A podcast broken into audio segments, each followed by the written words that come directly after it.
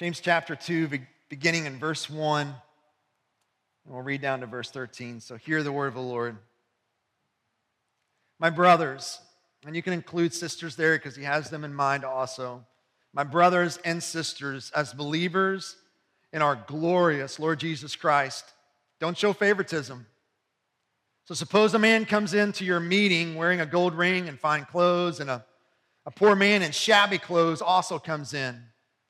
If you show special attention to the man wearing fine clothes and say, uh, hey, hey, here's a good seat for you, but say to the poor man, you stand there or sit on the floor by my feet. Have you not discriminated among yourselves and become judges with evil thoughts? Listen, my dear brothers.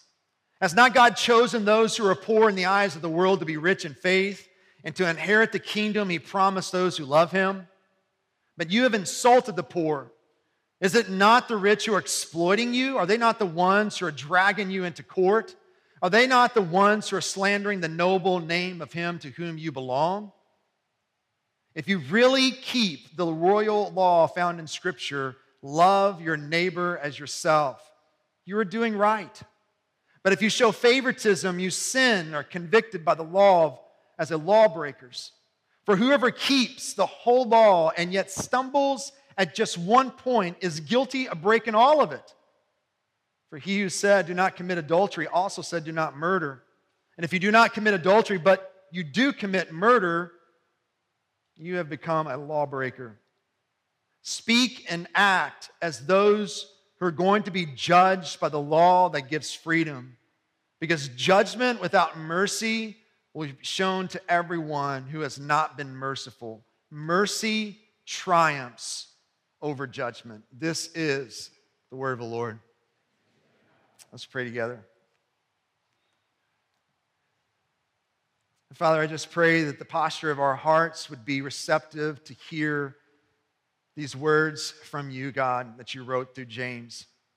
Yeah, they can be tough, they can be piercing, and Lord willing, they're convicting in a way that's, that's empowers us to not just read and hear, but also to act. And we ask all these things in Jesus' name. Amen. You may be seated.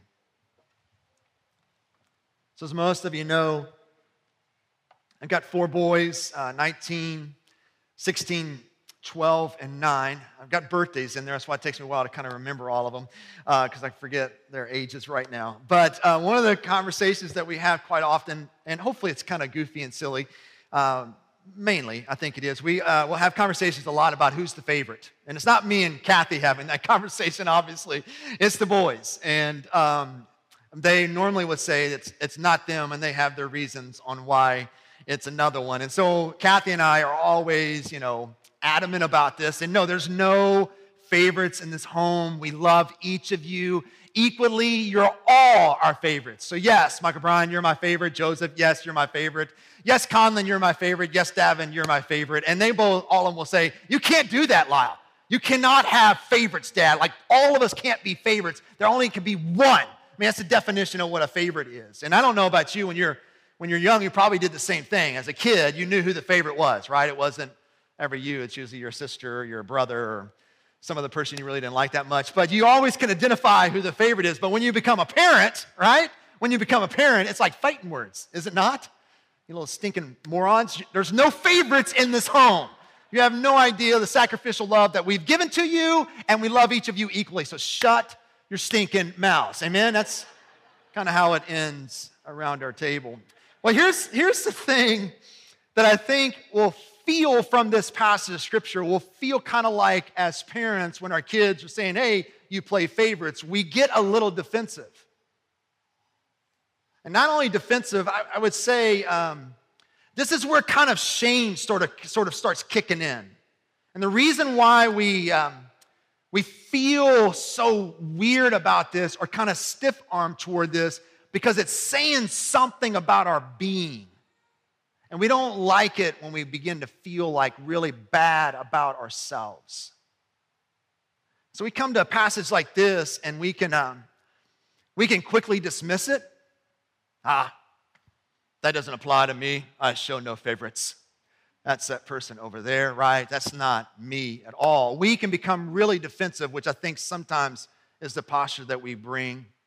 Defensive in the sense that this is not true of me and will justify and throw out all kinds of reasons why. Or, and this is why it's hard to kind of preach James, because some of you are temperamentally wired in such a way to where you feel miserable, right? You feel defeated. I mean, from chapter two on to chapter five, James gets in our grill.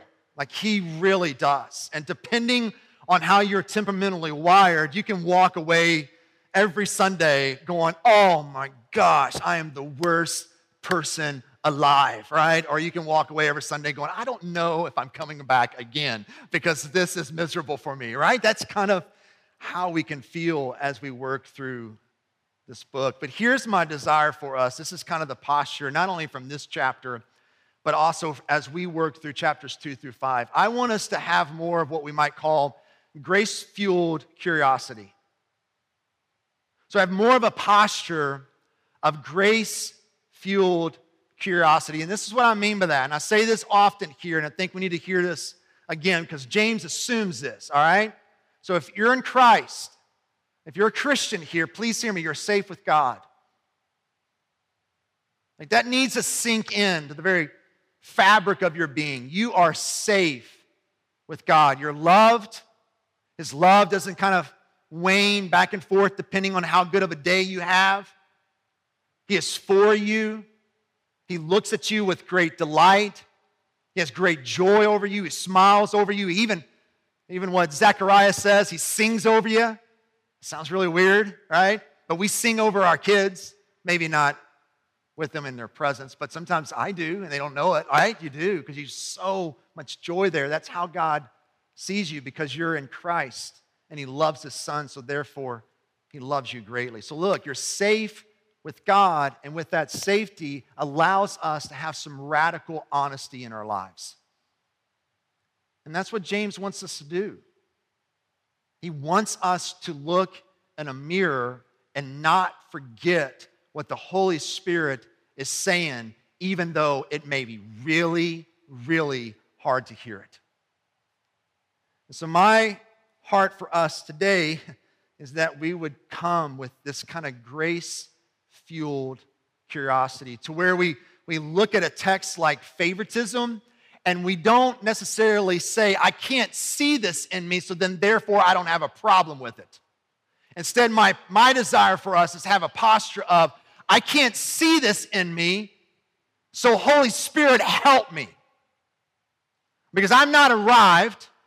Christian maturity, someone that's growing as a Christian, does not boast in their maturity, right? A Christian who's growing and maturing is someone who realizes that they're still in process, that there's still a lot of holes in their theology. There's still a massive gap between what I believe and how I behave. And by God's grace, we're trying to close that gap. And so may we come with some grace fueled curiosity with this text. This passage is not hard to understand. I mean, James lays it out pretty clear. It's one of the best things about preaching James. It's like, all right, this is what he's talking about. You know, it's not like I'm trying to figure this out like it's some kind of puzzle and I got to put all the pieces together to get the secret code. No, it's like, it's right there. And so we're just going to walk through this text like this. What's going on? What's, what's he talking about? What's, what's happening here? Secondly, why is this a big deal? You know, why, why kind of deal with this, James? And then thirdly, I just want to kind of land the plane by talking about a better way. Because James kind of unpacks that in the last two verses that we read. This is that we read. This is the better way. So the first thing is this: like what? What's what is going on within this church? Look what he says here in verse 1. My brothers, as believers in our Lord Jesus Christ, don't show favoritism. So the issue that is at hand in this church is the issue of favoritism. This is the, the command that James is getting here. It's very clear. Don't show favoritism. The, the, the kind of literal translation of that word is this do not receive a face. So basically, what James is saying this is don't treat people differently because of their external appearance. Don't treat people differently because of their their color of skin, of, of how they dress, of you know, where they sort of come from, or even their social makeup, whether they're rich or they're poor, or they have a social prominence, or they're kind of outsiders and outcasts, that kind of stuff. Don't treat people differently because of their external appearance. And so then he goes in and kind of gives us an example. Now, some people, you know, some commentators make the argument that this is sort of hypothetical. I would sort of disagree. I feel like this is this is an example that's going on in the church because it's really specific. Like it doesn't feel like a hypothetical situation, it feels like real life. This is what's going on in this church. So look what he says here in verse 2. Suppose a man came into your meeting wearing a gold ring and fine clothes, and a poor man in shabby. The translation of that is revolting. So it's not, it's not just somebody that rolls in here in bell bottoms when everything's now in this tight, you know, rolled, whatever it is, right? It's not, you know, someone rolling in here and they got the wide collars versus the shorter collars or whatever kind of. That's not what's going on here. This is revolting. This person reeks of body odor. This person possibly reeks of alcohol, reeks of urine. That's what James has in mind here. Not just someone that's sort of out of style with their dress. So he says in verse 3 if you, if you show special attention to the, to the man wearing the fine clothes and say, hey, man, here's a good seat for you. But you say to the poor man, you stand over there, or you sit here at my feet. Have you not discriminated among yourselves and become judges with evil thoughts. So, look, guys, look, just kind of put this in this setting here. All James is saying is someone rolls in here that has some prominence within our city that we know is to be wealthy, right? And we all kind of know who those people are. And if they would roll into our congregation one Sunday and we go directly to them, making sure they feel comfortable and well welcomed and feel like we are so glad they're here, make sure they got a, a seat in the shade. Amen, right? You know, or they, if they didn't bring sunglasses, oh, I got a pair, right? I'm, I'm, I'm taking care of you, right? Maybe even try to make sure they get introduced to the pastor because we to make sure they feel like the person that's important in the church makes a connection with them. And then if we have someone that comes in here who is not prominent, that's wearing shabby clothes. Maybe they reek of odor, and we dismiss them, we ignore them, we push them aside, we don't treat them as an equal. That is favoritism. And James is not just saying that that's something you shouldn't necessarily do, it's kind of frowned upon. No, James is saying that is evil, that is wickedness. So, look, like, you know, I try to be as honest as I can up here without scaring you all away. Um, but like this is a real temptation for me as your pastor.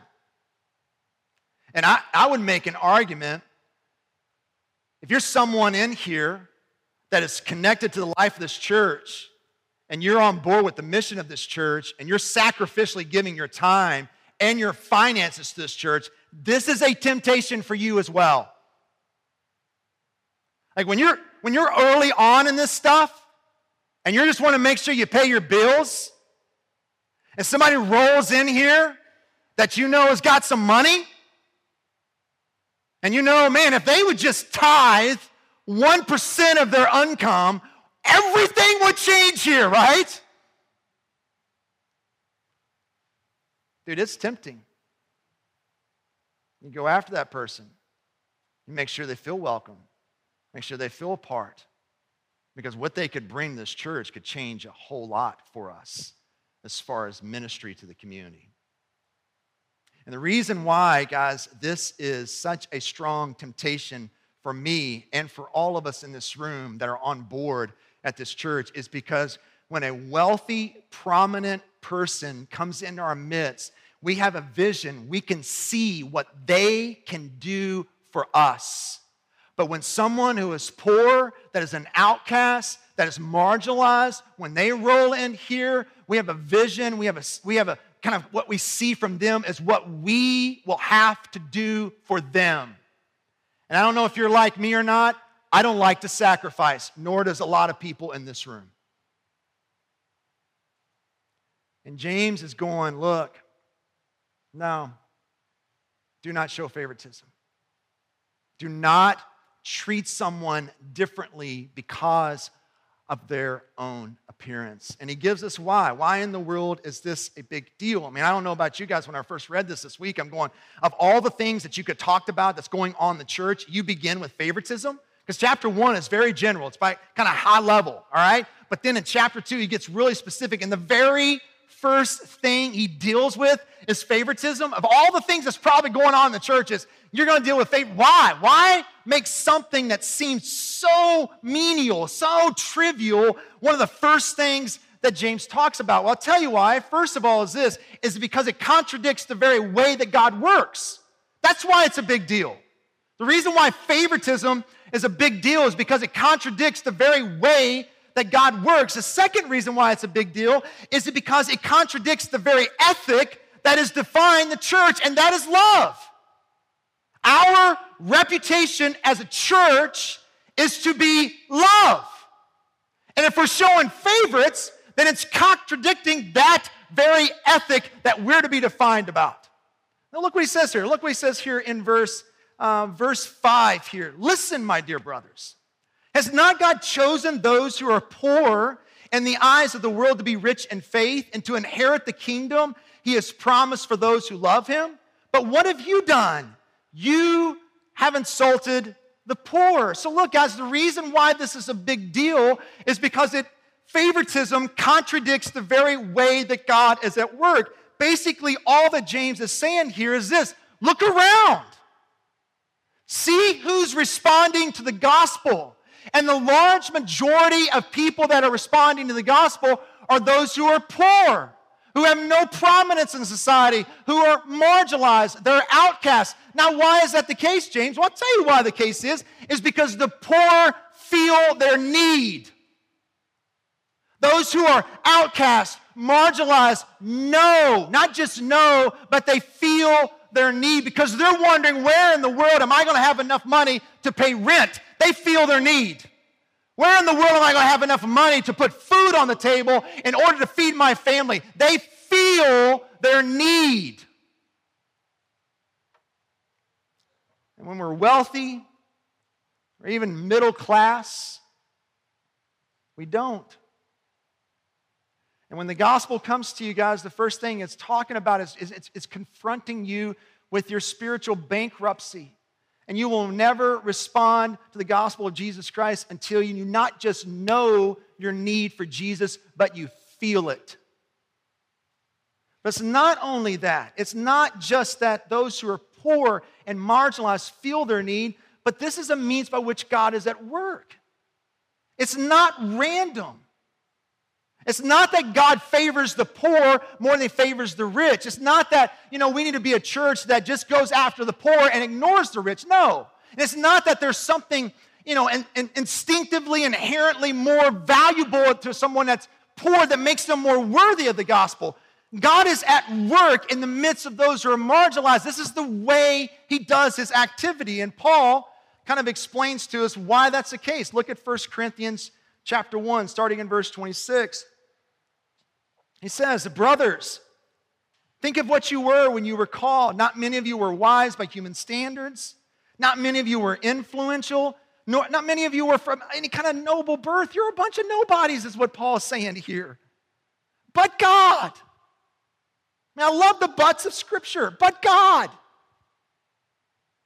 The conjunction buts, all right, not the other one. But God chose the foolish things of the world to shame the wise. God chose the weak things of the world to shame the strong. He chose the lowly things of the world and, and the despised things and the things that are not to nullify the things that are. Why? Why is God doing this? So that no one may boast before him. So it's not random that God is going after poor people. It's not some kind of like haphazard way that God is going after those that are marginalized and outcasts. The reason why he's doing that is because he wants to make sure no one else will boast in anything else other than him. Because we, We got to remember that, that God is for his name primarily. That's it. Yes, he is for you. Yes, you are a part of that. But if God would worship anything else other than himself, then he's committed idolatry and we're in bad shape. And so the reason why he's going after the poor is because that's the way he works. He wants to make sure he gets the most glory, and when he gets the most glory, we benefit, not the other way around. So, look, guys, what, what this church is doing, and I would say that a lot of churches, and there are pockets of it even in our midst, this church is taking what God is honoring and they are dishonoring. God has taken the poor and He's giving them the highest spiritual position that they could have. He's making them rich spiritually. And this church, then, who is the very representation of God, is then looking at poor and marginalized people and dismissing them and showing favoritism to the wealthy, the strong, the rich. And God is going, man, you are contradicting the very way that I work. You're misrepresenting who I am. That's the first reason. Second one is this is that favoritism contradicts the very ethic that defines a church, and that is love. Look what he says here in verse 8. If you really keep the royal law found in Scripture, and so what is the royal law? What are you talking about, James? I have no idea. What is that? Well, he tells us what it is love your neighbor as yourself. Direct quote out of the book of Leviticus, that wonderful book that all of us read every year and just can't wait to get back into it, right? But it's out of Leviticus. And that's not just a great direct quote from Leviticus, it's a direct quote from his half brother Jesus, right? Who said, Here's the summation of the law it's two commands love God and love everybody else, right? That's it. It goes on, verse 9. But if you show favoritism, you sin and are convicted by the law as lawbreakers. The ethic of the church is love. We are to be known. Our reputation is to be a reputation of love. When someone cuts the church, we don't bleed blue or red. Maybe a little bit. Amen? Now we bleed love. I know sometimes when we hear that word, we get all mushy and weird and we think of clouds and people all nice and happy and there's a part where we need to kind of relearn what love really is. So our culture has really defined it in ways that are not true. But hear me, hear me. Favoritism uses people, love never uses. You follow me? But God is not drawn to you, nor did he save you because of what you could do for him. That's favoritism. No, God is drawn to you and He saved you out of His love. Out of His love. And this love that He has has your best interest in mind. Favoritism uses people. This is what they can do for us. Love never uses. And you look at 1 Corinthians chapter 13, the love chapter, which is, I think, one of the most convicting chapters in all of the Bible. And I find it very ironic that we read that at weddings because it's like, I'm going to fail, I'm going to fail, I'm going to fail, I'm going to fail, I'm going to fail. It's like, it's, it's, it's like a, a prophecy, right? It's like, let's read some prophetic scripture today. This is how I'm going to fail you in the area of love, right? It is. But man, we're bold. We're like, oh no, man, not me. I'm the exception. I'm like, okay, we'll read it, right? But thank God there's Jesus because he did it for you, right? You can attempt it, but it ain't going to work very good. Look what he says here in verses 4 and 5. Love is patient, love is kind, love does not envy, love does not boast, it is not proud, love is not rude. And look at the last phrase it is not self seeking. Favoritism is self seeking, therefore, it's anti love. So, look, hear what James is saying. Somebody would come in here that's dressed in beat up clothes, reeks of body odor, and if we are not kind to him or her, we're not gracious toward them, treating them with courtesy, treating them as an equal, an equal image bearer of God, because that's who they are, if we just ignore them, then this is what James is saying. You don't understand the gospel and you don't understand love. And why do I say that? Because the gospel is that you and I look like that to God. In our sin, we're revolting. What does Isaiah say? Your righteousness is, does it say, you know, sort of smells okay, rags, right? You know, sort of has a nice, sort of little scent, rags, you know, maybe essential oil, rags, that kind of stuff. No, he says, Your righteousness is like filthy rags. That is my sin before a holy God. It is revolting. And what did God do? He didn't step away. He didn't ignore. He didn't say, hey, go sit over there. No, he drew near to us. And look, guys, look, if I've not gotten to the level of belief that about my own spiritual need, whenever someone comes in here or I have contact with someone that is different than me, then listen to me. You'll never treat them as your equal. But if you get how revolting your sin is before a holy God, then you'll draw near to those that are different than you. You'll go after them. You'll reach out to the marginalized, the outcasts, the poor. Because that's what love does. The essential movement of love, as one writer says, is always downward. Jesus, who was rich, became what? Poor. So that he could go after people like you and me who are poor and raise us to the highest position that we could ever have rich spiritually. When pastor says it like this, a merely religious person who believes God will favor him because of his morality and respectability will ordinarily have contempt for the outcast. I worked hard to get where I am, and so can anyone else. That's the language of the moralist at heart.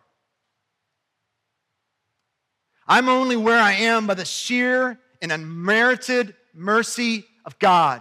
I am completely equal with all other people. That is the language of the Christian's heart. A sensitive social conscience and a life poured out in deeds of mercy to the needy is the inevitable sign of a person who has grasped the doctrines of grace. Why is this a big deal to James to be the very first thing he talks about when he gets real specific? It's because how we relate to one another, especially those that are different than us, it could possibly contradict the way that God works and it possibly could contradict the very ethic that we are to be defined by, and that is love. So, what's a better way, Lau? What's a better way? Look what he says here in verses 12 and 13. Speak and act as those who are going to be judged by the law that gives freedom because judgment without mercy will be shown to anyone who has not been merciful. Mercy triumphs over judgment. And so I don't know about you guys, but I, I, I kind of feel it up here, and I've felt this all week, and that's part of the difficulty of pre- preaching James. Like you just feel beat up. It's like, man, this is, does it get does it lighten up? Does it kind of get to a place where like, okay, we're all right, everything's good? no, it, it really doesn't. It just keeps coming back and back and punching you in the gut. And I know for some of us, it's like, well, maybe I should wait and come back in August when we're done with this book, right? But look, guys, I don't want to just preach happy sermons. I'm not just after your happiness now, right? I'm after your eternal happiness. And we need to hear hard things so we can step in and live in such a way that God has defined for us to live. That's the best life to live. It may not be the easy life, but it is the best life. So the better way is this. Look what he says here. He, uses speak and act. And the reason why he uses those two words is because it's a way of kind of encompassing a person's behavior. So the better way is simply this it's a, a, our way of life as followers of Jesus Christ is a way of mercy. That's what he's saying here. And, and speak and act is written in the present tense. And all that means is this is that it's a continuous thing. It's a way that you live. It's not a one-time event.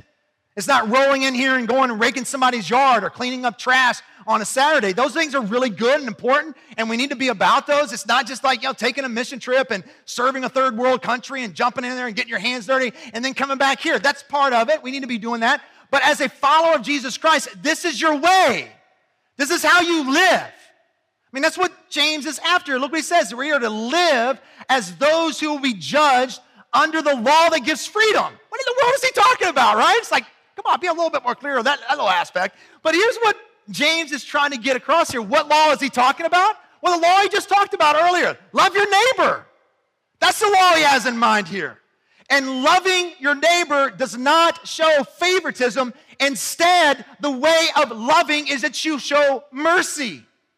And James has something very specific in mind when he's talking about mercy. And we'll get to that next week. It's the context here. But he's not just talking about mercy that has kind of like this, um, this disposition of being nice, of being gracious, of being kind, of being forgiving. Yes, that's a part of mercy. But specifically, what James is talking about, he's talking about a mercy that meets physical needs.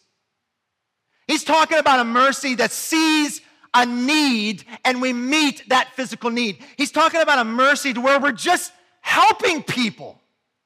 That's what James is after here. And we'll get more into that a little bit uh, next week. But he's not just talking about us being sort of like this disposition where we're just kind of gracious and kind toward all people. Yes, that's part of it. But when there's a need, physical need, we have not only a responsibility, but a calling from God to meet that need.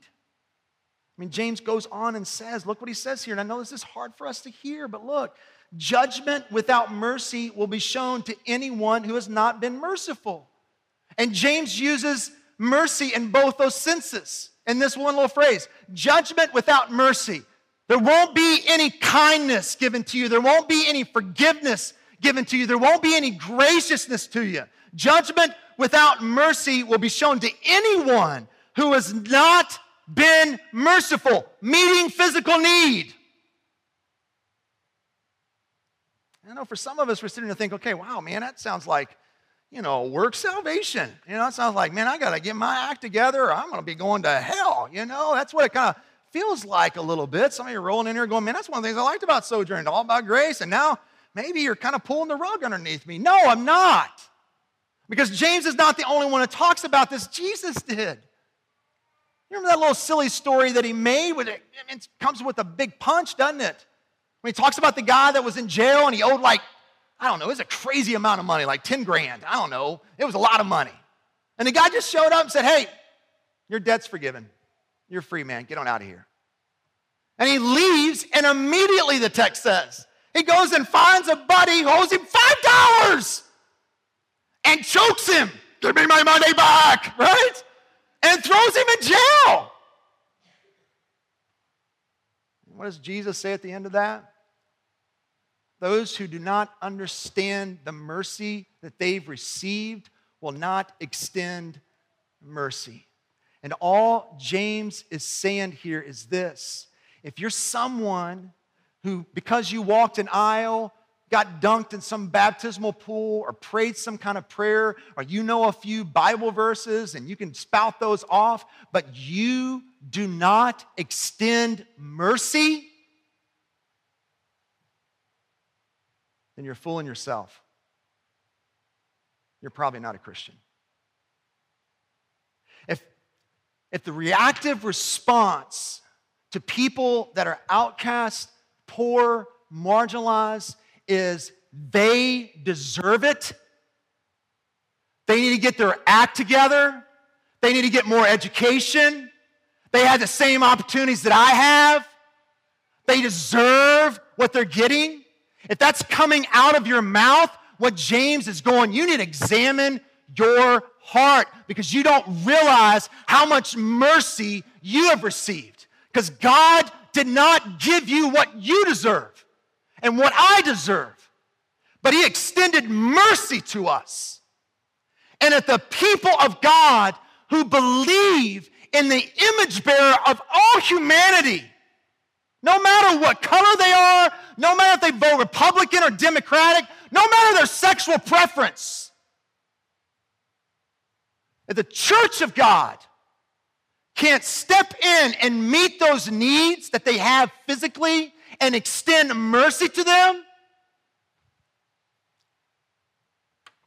and we're fooling ourselves.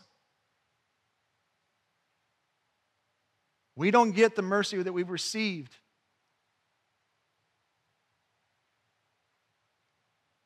One pastor says it like this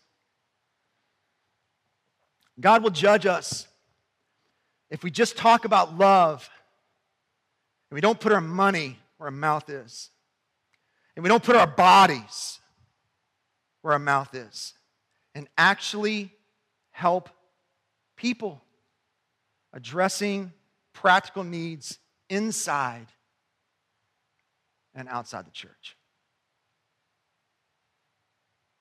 The better way is a life, a way of living that is merciful.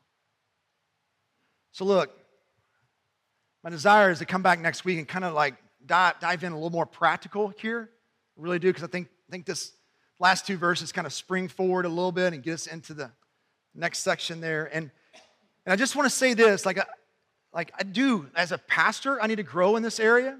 And as a church, then therefore, we need to grow in this area. And I think there's a lot that we have done in making some strides toward this. Some of the partnerships we established with a Loving Choice and Refugee Ministry, one of the reasons why we're doing this, this neighborhood study is so that we can define what needs are in our community. It's, it's a little backward and almost moronic if we go and, hey, we're going to provide a need and have no idea if the community needs it, right? That's just kind of stupid, right? We can't, like, we're going to make a food bank but no one deals with food issues here, right? It's like that's that's kind of dumb. So that's one of the reasons why we're doing this neighborhood study is that we can see some needs in this community that God may be calling us to step into. And so I want to come back next week and unpack this more specifically there.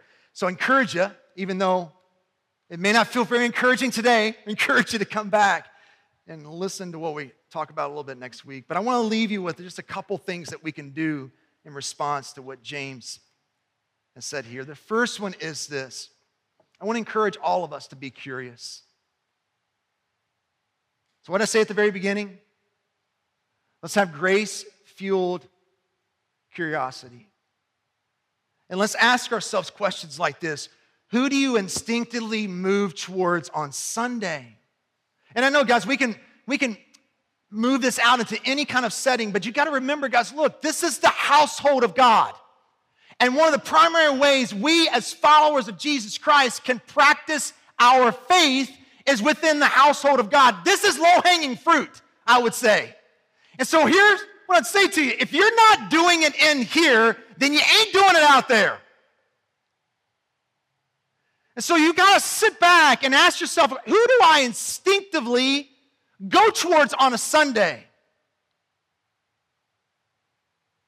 Someone looks like me? Someone that's dressed like me? Or maybe we should look around here even right now and say, who's missing? As I look around, we all look a lot alike, don't we? Why is that? Who do we instinctively draw toward on a given Sunday. Look, guys, look, and I, yeah. Look, I can't do it alone. Now, these pastors can do it by themselves. The staff team can't do it. Yes, it's a part of our role and our calling and our job here, but listen to me.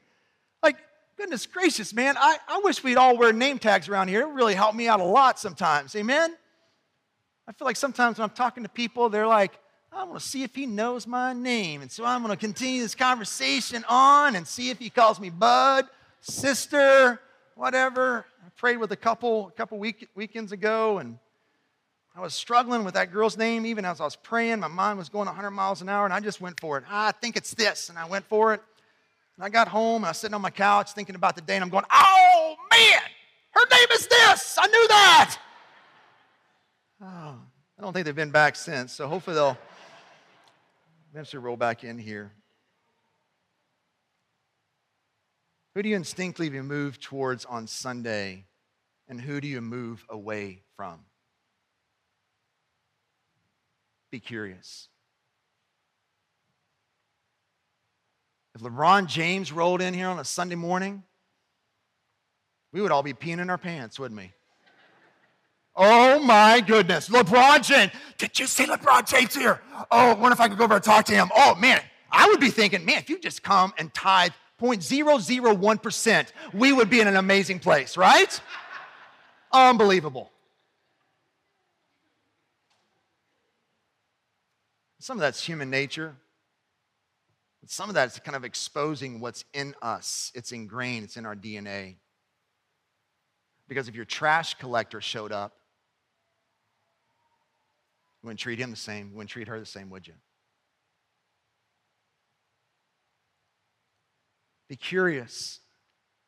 Grace fueled curiosity. And lastly, be intentional. Like, like I get it, guys. Like, look, you know, we all come here as consumers. I mean, we're fooling ourselves if we think I'm not a consumer. Yeah, you are. Like, it's in you.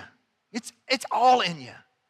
And you can't, you can't tell me you walk through these, door, these doors and your consumerism drops. It's not like, you know, it's gone. I'm not a consumer. Yeah, whatever. I'm a consumer. I am. All of us are. And so it's not necessarily that we need to figure out how not to be consumers. It's more of a reminder that I'm a child of God, I am clothed in Christ. And so, guess what Christ would do when he walks through these doors? He would go after someone. He would go after the marginalized. He would go after the one that feels a little awkward here. He would go after the one that may feel a little out of place. Not to make them feel more out of place, right? Amen? Hopefully, we've got enough relational capacity to be able to kind of go to someone and make them feel welcome. If you can't do that, then maybe we need to start with relationship one on one and we can have a class later on about that. But hopefully, you got some relational capacity where you can do this. Amen? And so you are intentional. You go introduce yourself, you have a conversation with them, you ask them to lunch. You try to build a relationship that you believe in the power of the gospel so much that you're wanting to risk creating relationships and friendships with people that don't look like you. They don't dress like you. They don't talk like you. They may not smell like you. But that kind of community is extremely attractive and counterculture to what we live in today. Be curious, be intentional. Let's pray together.